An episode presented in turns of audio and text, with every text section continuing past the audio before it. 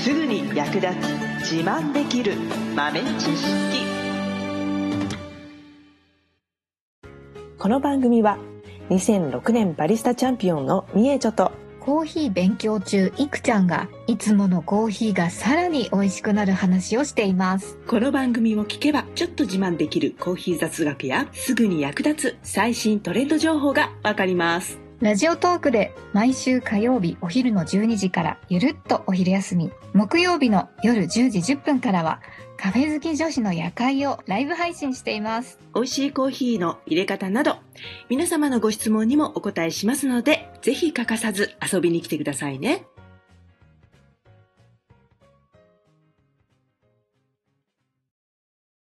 みえちゅ先生見てて、はい。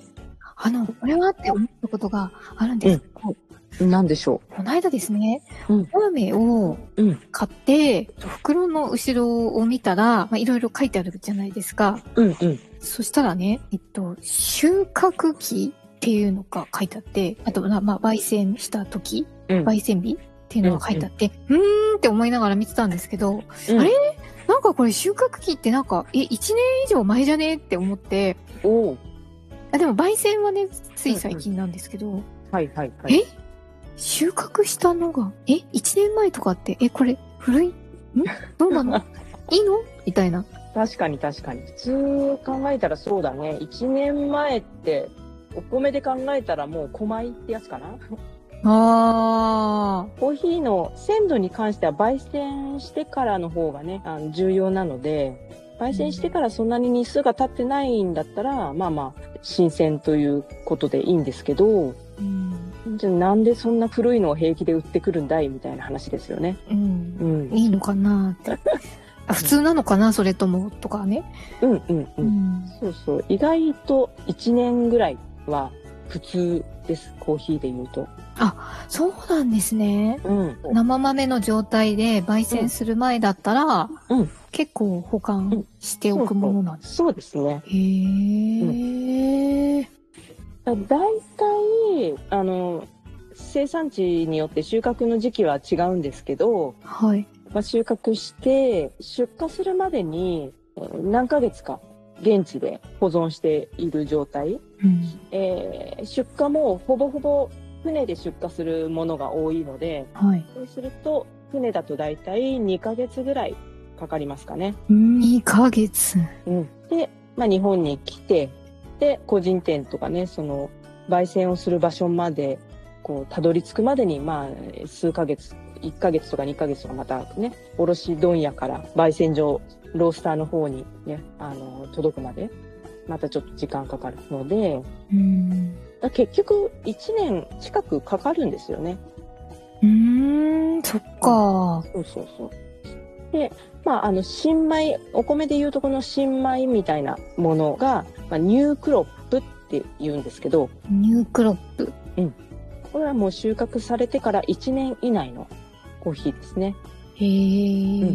うで、まあ、ニュークロップ届きましたみたいな形でね、バーってこう売り出しているようなものももちろんあるんですけど、はい。ただね、ニュークロップはね、割と焙煎するにあたっては、水分値が高いので、ちょっとだけ焙煎が難しい傾向がありますね。へー。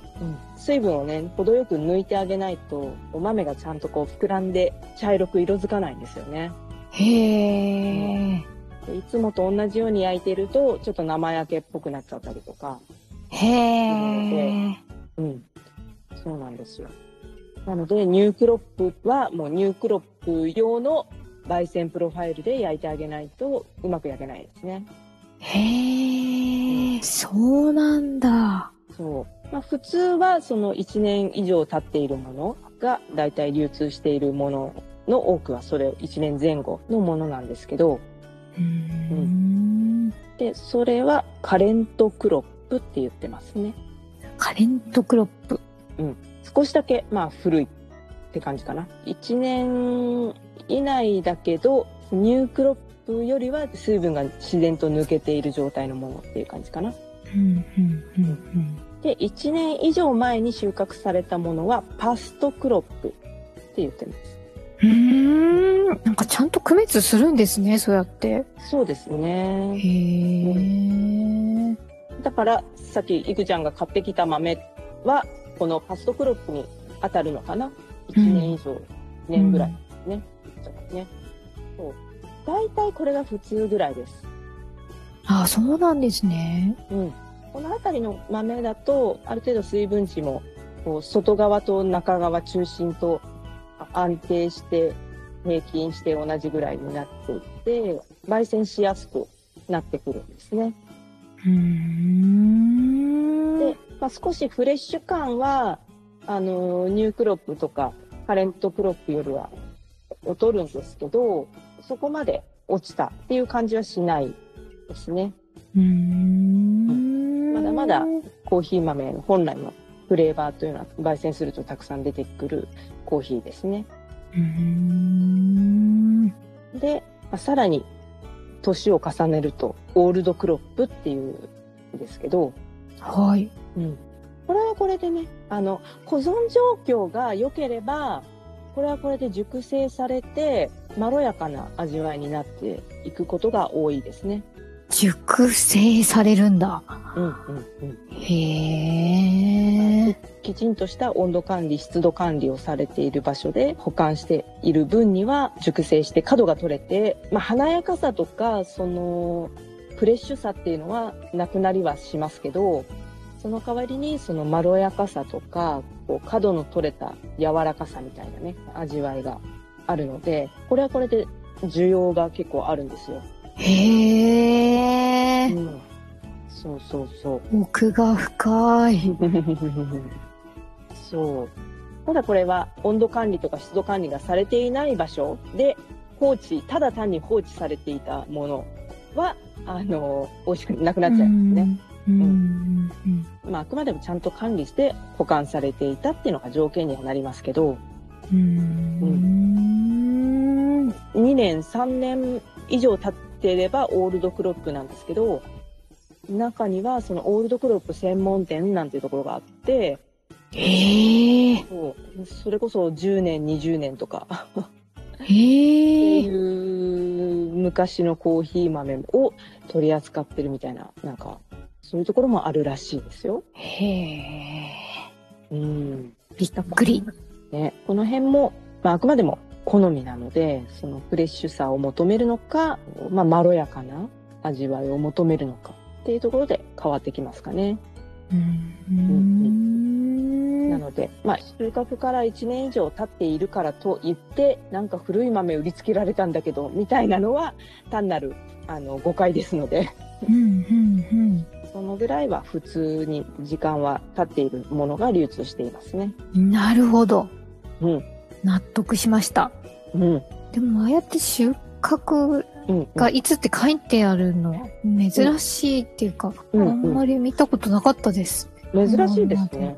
ううん。私もあんまり見たことないかも。あの、ニュークロップに関しては結構その、本当にお米でいう新米と一緒で、うんこう、アピールになるので、うんうんニュークロップに入荷しました、みたいな売り出しをしている豆屋さんもあるんですけど、うんうんわざわざ何の特にアピールするわけでもなく書いてあるみたいなのは珍しいですね。うーん新しいのとの違いを見せつけてるんですかね、そっち。 ね、どうなんでしょうか。でも古いのでもなんか、OK っていう、古いのでも OK って言ったらあれなんですけど、うん熟成もさせられるんですね、コーヒーそのう、そうなんですおよ豆ね。さんというのは。うんうんうん。20年ものとかありますからね。へえ。ワインみたい未知の領域すぎます。な。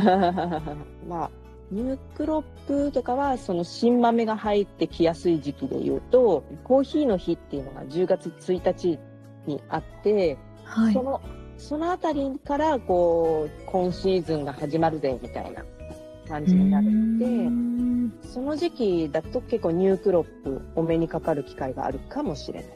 うんまあでも国によって収穫期が違うので、あの、今はアフリカ系の豆の新豆入荷時期ですとか、今はアメリカ系ですとか、時期いろいろね、地域によって変わるので、うそうんなかなかお店だとあれだけどね、まあ、卸をやってるところとかだと結構その生豆の販売をしているようなところで、焙煎して一般の人にもあの販売しているようなところだと、結構そういうの頻繁に出回ってきたりすると思います。へえ。うん。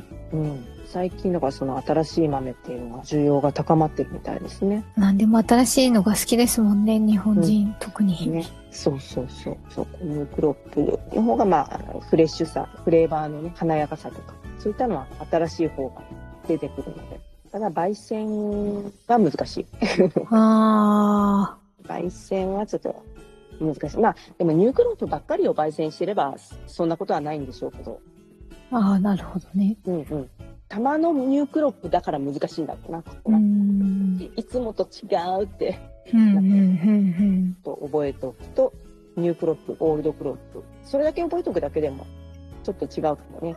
はい。うん。あ、新しいんだ、これ。とかね。あ、これ熟成してあるんだ。うん、うん、うん。うん、思いながら飲んでみるといいかもしれない。はい。うん。最後までお聞きいただきありがとうございました。